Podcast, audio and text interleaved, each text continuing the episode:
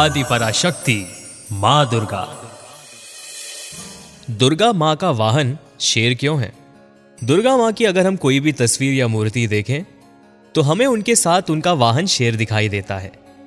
पर क्या आपने कभी यह जानने की कोशिश की कि दुर्गा माँ का वाहन शेर क्यों है? एक पौराणिक कथा के अनुसार, जब माँ पार्वती ने भगवान शिव को पाने के लिए कठोर तपस्या की थी, तब हज़ारों वर्षों तक चली इस कठोर तपस्या के कारणवश माँ पार्वती ने देवों के देव महादेव को पा लिया था। पर तप के प्रभाव से उनका रंग सांवला हो गया। विनोद करते हुए एक दिन भोलेनाथ ने पार्वती माँ को काली कह दिया। माता पार्वती को यह बात इतनी बुरी लग गई कि उन्होंने कैलाश को त्याग दिया और वन का गमन किया। वन में जाकर माता ने घोर तपस्या की। जब वे तपस्या कर रही थी, उस दौरान वहाँ एक भूखा शेर उनका भक्षण करने के इरादे से आ पहुँचा।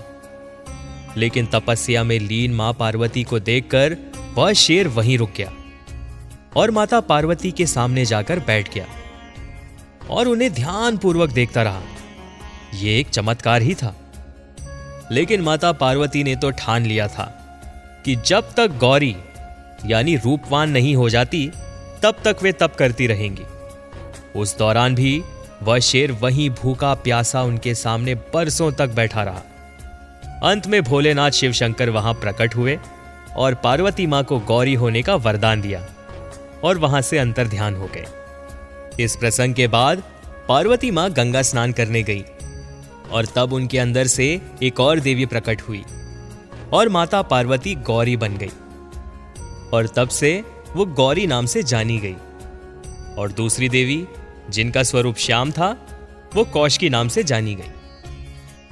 स्नान संपन्न करने के बाद जब माता पार्वती, यानी गौरी माँ वापस लौट रही थी, तब उनकी दृष्टि शेर पर पड़ी, जो उनकी ओर ध्यान पूर्वक देखे जा रहा था। एक मांसाहारी पशु होने के बावजूद भी उस शेर ने माता पर हमला नहीं किया था। यह बात माता पार्वती को आश्चर्यजनक लगी। पार्वती माँ को अपनी दिव्य शक्ति से यह भास हुआ कि वह शेर तो तपस्या के दौरान भी वहीं उनके साथ बैठा था।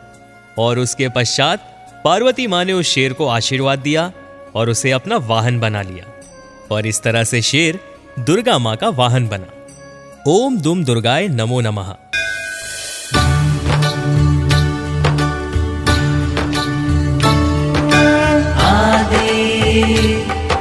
पराशक्ति